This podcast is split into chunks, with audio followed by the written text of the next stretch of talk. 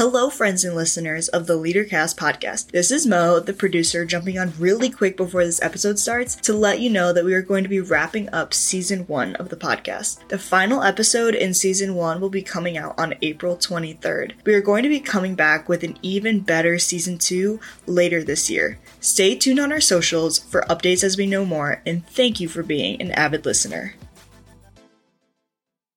To have one on ones with everybody and understand what their leadership style is, meaning how do they want to be led and how do they want to be communicated with, knowing that everybody, regardless of generation, everybody has a different style that they want to be and how they want to be managed. Everybody has a past. Everybody has things that are going to trigger them. So how can I understand them best as a person so I can lead them to the best of their abilities?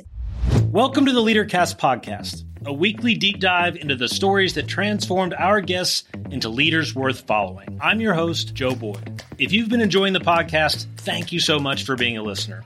One simple thing you can do to help us out is leave a review wherever you listen. Today's guest is Brooke Janousek. She is a fractional CMO. I wasn't sure what that meant, so I asked her, and you'll find out too.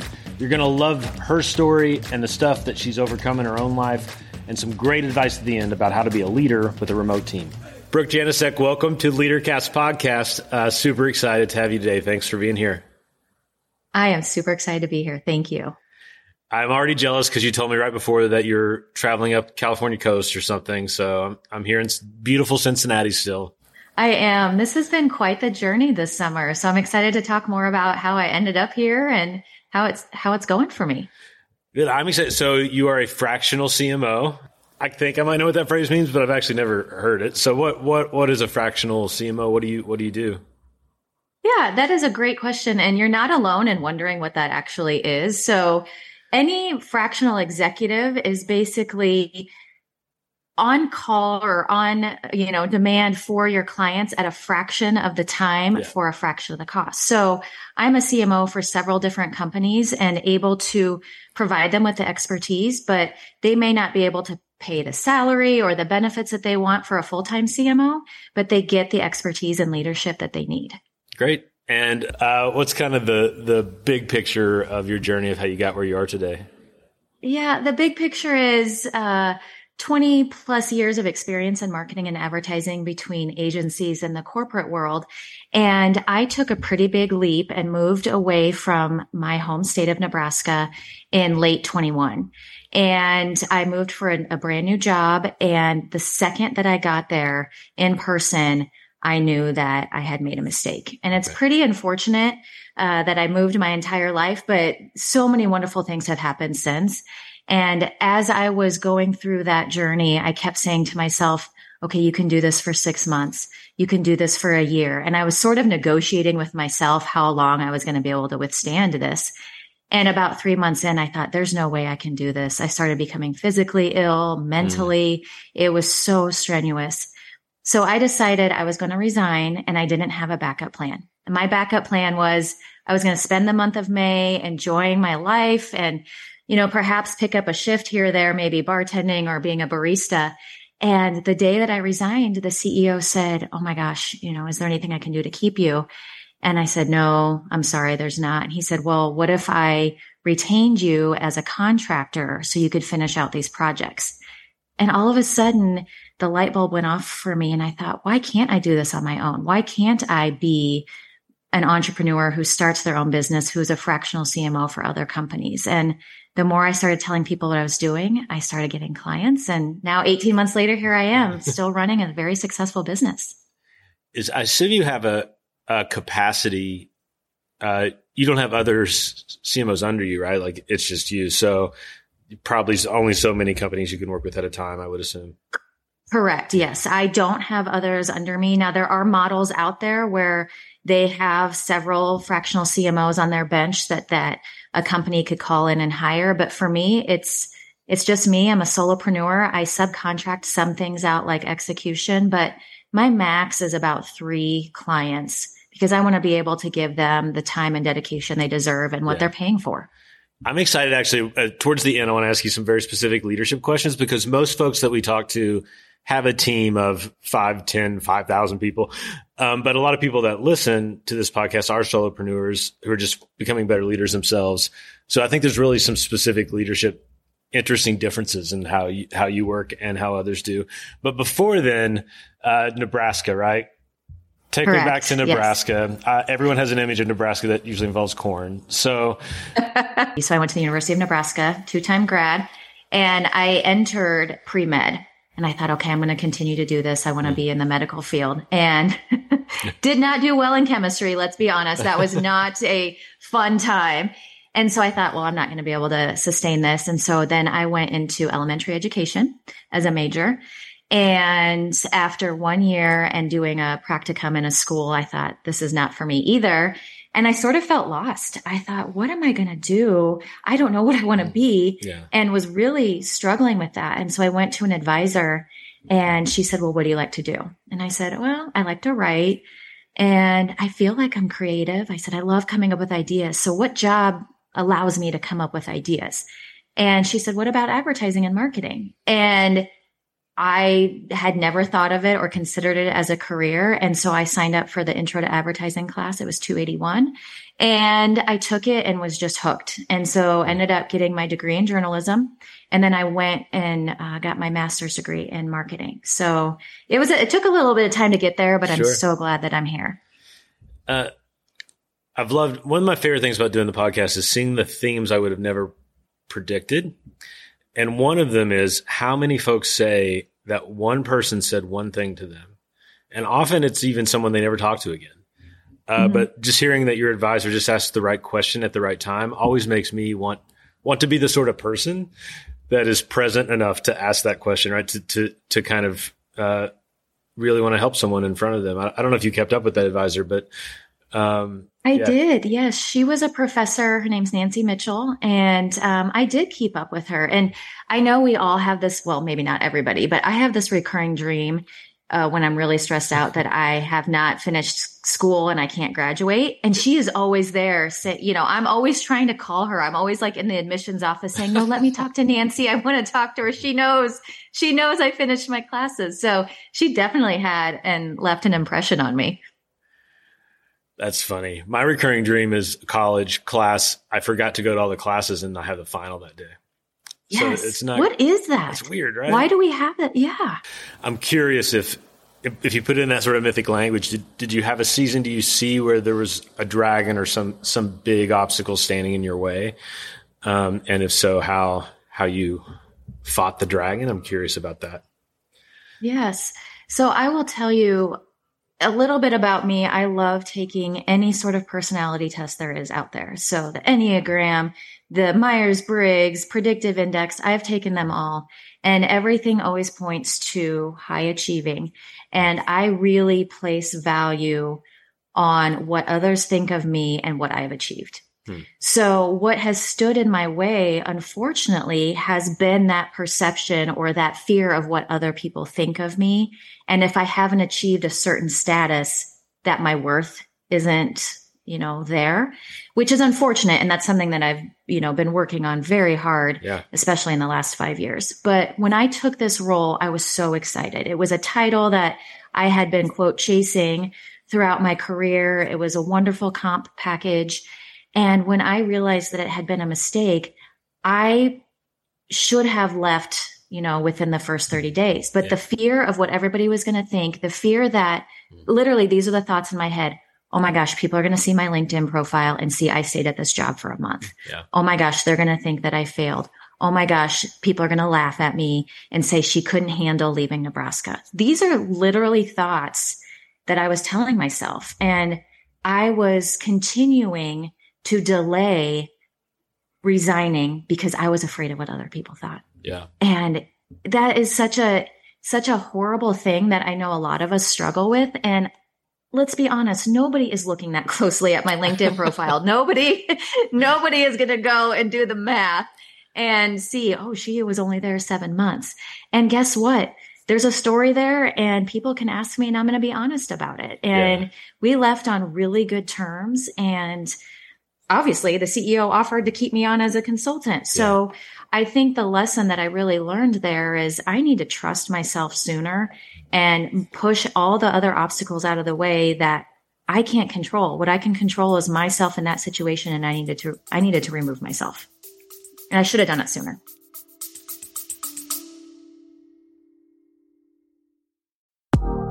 Developing world class leaders in your community is now easier than ever with LeaderCast. In addition to our flagship May event, becoming a presenting partner allows you to stream multiple events per year, each with an opportunity to earn money. The new LeaderCast lets you invite 1 to 1,000 people with unlimited streaming opportunities. Check out more at leadercast.com or the link in our bio.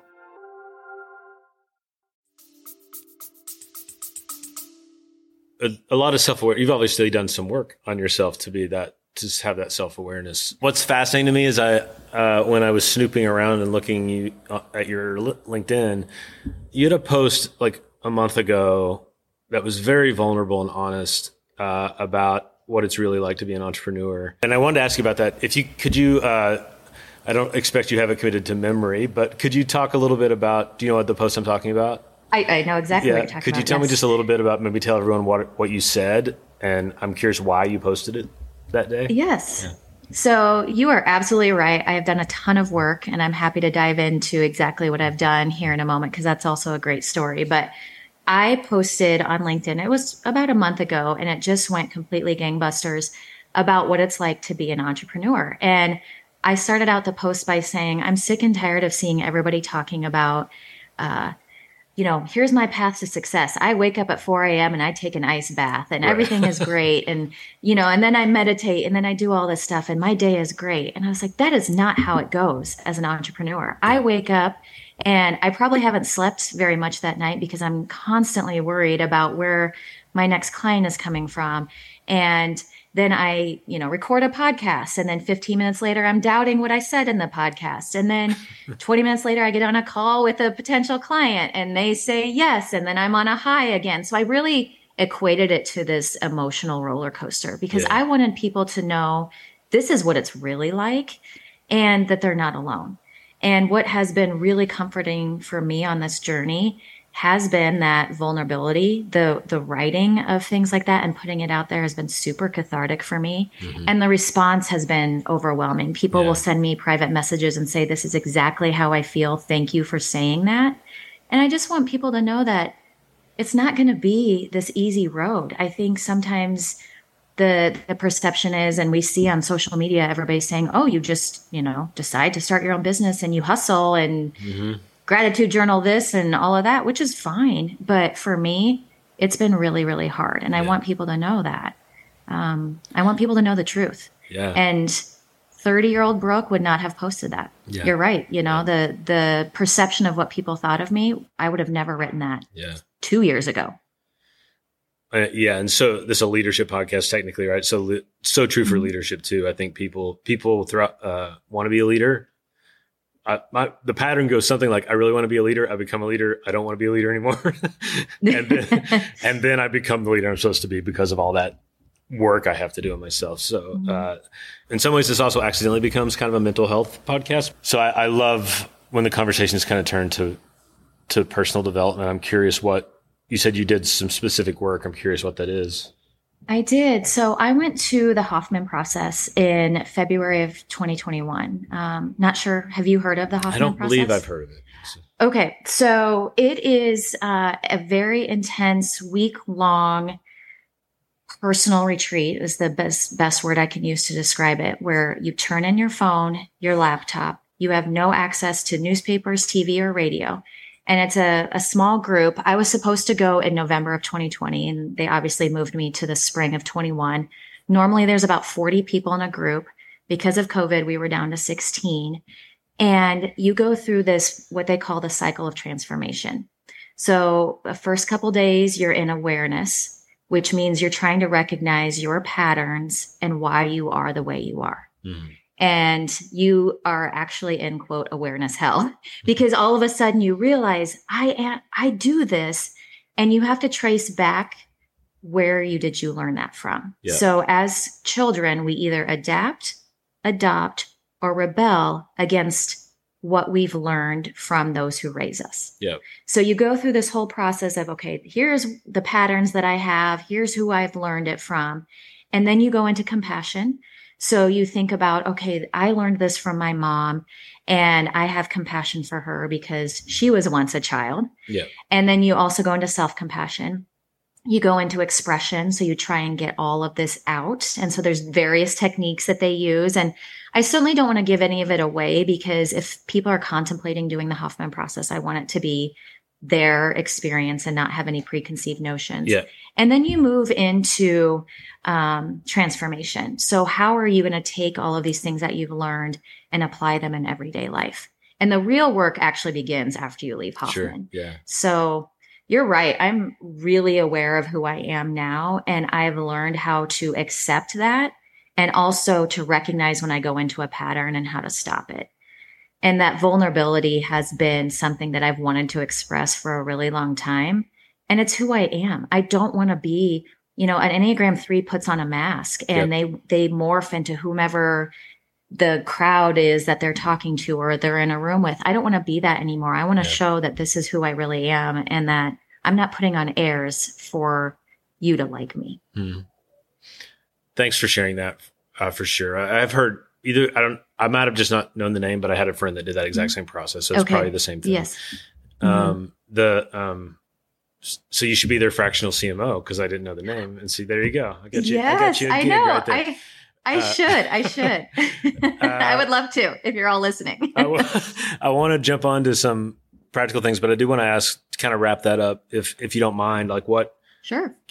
Are you able to kind of boil that whole process down for you personally to like kind of one sentence or one like what the main thing you feel like you took from it or learned? I'm sure there were multiple, but oh my gosh, there were so many. I think there were so many profound moments. It was truly a life changing experience, and I don't say that lightly. Yeah. Um, but I think really every day now I'm striving to be my authentic self. And I know what that is. I know how to go inward and ask myself, how should I show up today? And even before hopping on this podcast, I did a quick meditation and asked myself, okay, what are you feeling? And what do you need to do to be your mm. best self, yeah. you know, for the next hour? So, um, those are, you know, probably being my authentic self has been the most, uh, rewarding and profound experience. And that means something different for everybody. So you have to go yeah. inward to figure out what that means for you.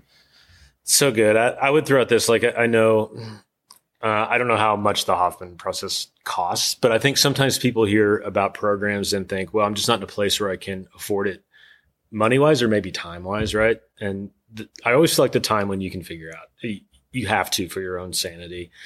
Uh, but there is great, uh, you know, there's it just always works if you can carve out time to to break the cycle of your life with some sort of guidance.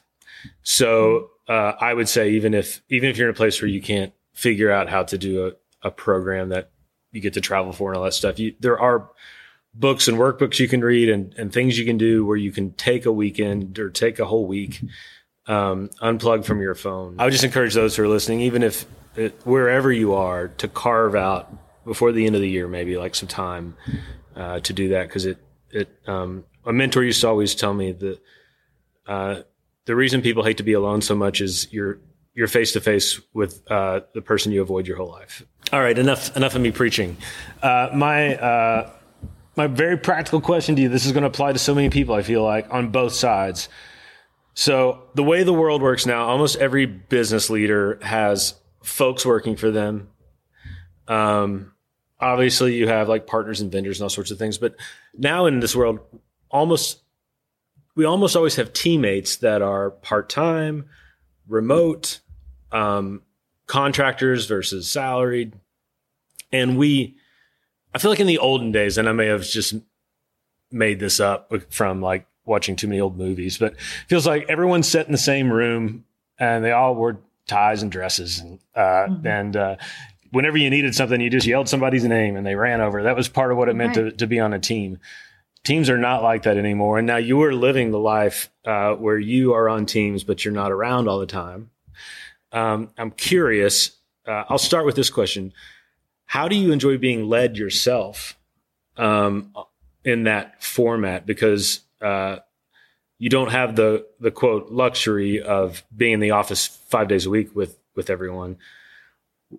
Have you just noticed as someone who's on a team and you're being led, what are some good practices of of leading those kind of hybrid teams where people aren't around all the time? Does that make sense? Yes, it Good does. question. Okay. Yes. So I this is the first time that I haven't been on a team or led a team. So throughout Mm. my career, I've always been in a position where I had the opportunities to lead teams. At one point, I led a team of 20 and have been able to take learnings from each role in my career and now apply them to what I'm experiencing right now. And there's two things that come to mind. One, no matter what, either in a leadership role or even as I determine which clients I want to work with, I need to make sure that the people I surround myself with align with my values. Hmm. So any vendor or subcontractor that I bring into my business has to align with my values because it's a representation of my brand. But also, I want to be working with them and being on the same page with what we believe in is super important to me. Yep. And so I I make it a, a point to ask some questions ahead of time and and to know if they're going to align and work with me.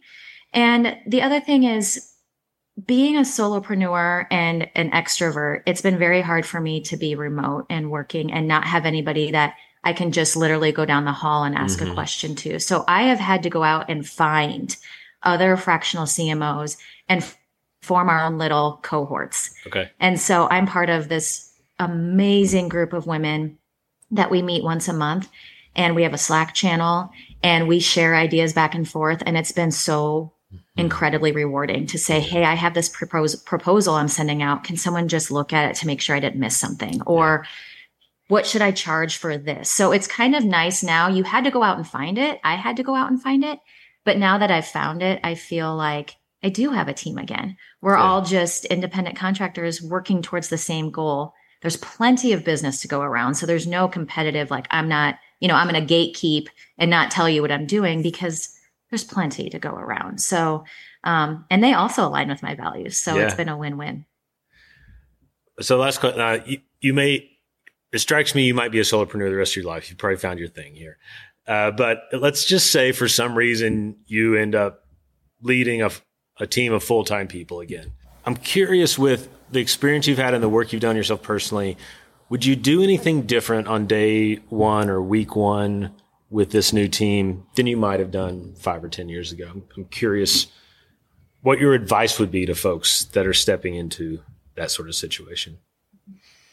One thing that I have always done when I've stepped into a leadership role is to have one on ones with everybody and understand what their leadership style is, meaning Mhm. how do they want to be led and how do they want to be communicated with, knowing that everybody, regardless of generation, everybody has a different style that they want to be and how they want to be managed. And so, and understanding maybe asking them the question, who was the best manager you've ever had and who was the worst and tell me why kind of gives some insight into, you know, potentially what, you know, if they say, oh, this person um, was always, you know, asking me these questions, that actually is a, a red flag to me to be, okay, maybe this, you know, the person I'm going to manage doesn't provide a lot of detail. So I need to coach them on how to, Yeah. you know, follow up or things like that. So I would do that.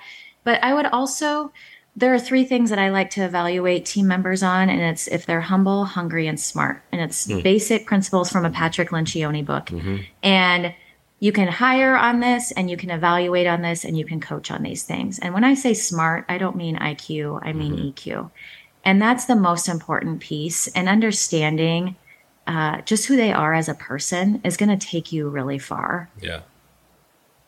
I just I don't know that I would do anything differently in this role now. Yeah. I think I just know that everybody has a past. Everybody has things that are going to trigger them. So how can I understand them best as a person so I can lead them to the best of their abilities and my abilities as well? Brooke, thank you so much. I'm so glad we found each other. We're friends now. It's official.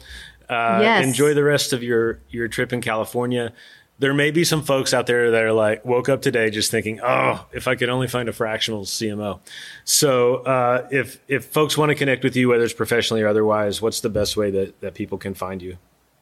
Honestly, the best way is LinkedIn. I'm super active on LinkedIn, so you can find me, uh, Brooke Janousek. And I have a little like sprout emoji next to my name, so you know you found the right one if you okay. find that one. Thank you so much for your time. We'll be in touch again, I'm sure, soon. Thanks for being a part of LeaderCast now. Yes, thank you very much. In today's ultra competitive job market, top tier talent are leaving companies in search of top tier professional development. Now more than ever, you must invest in your emerging leaders.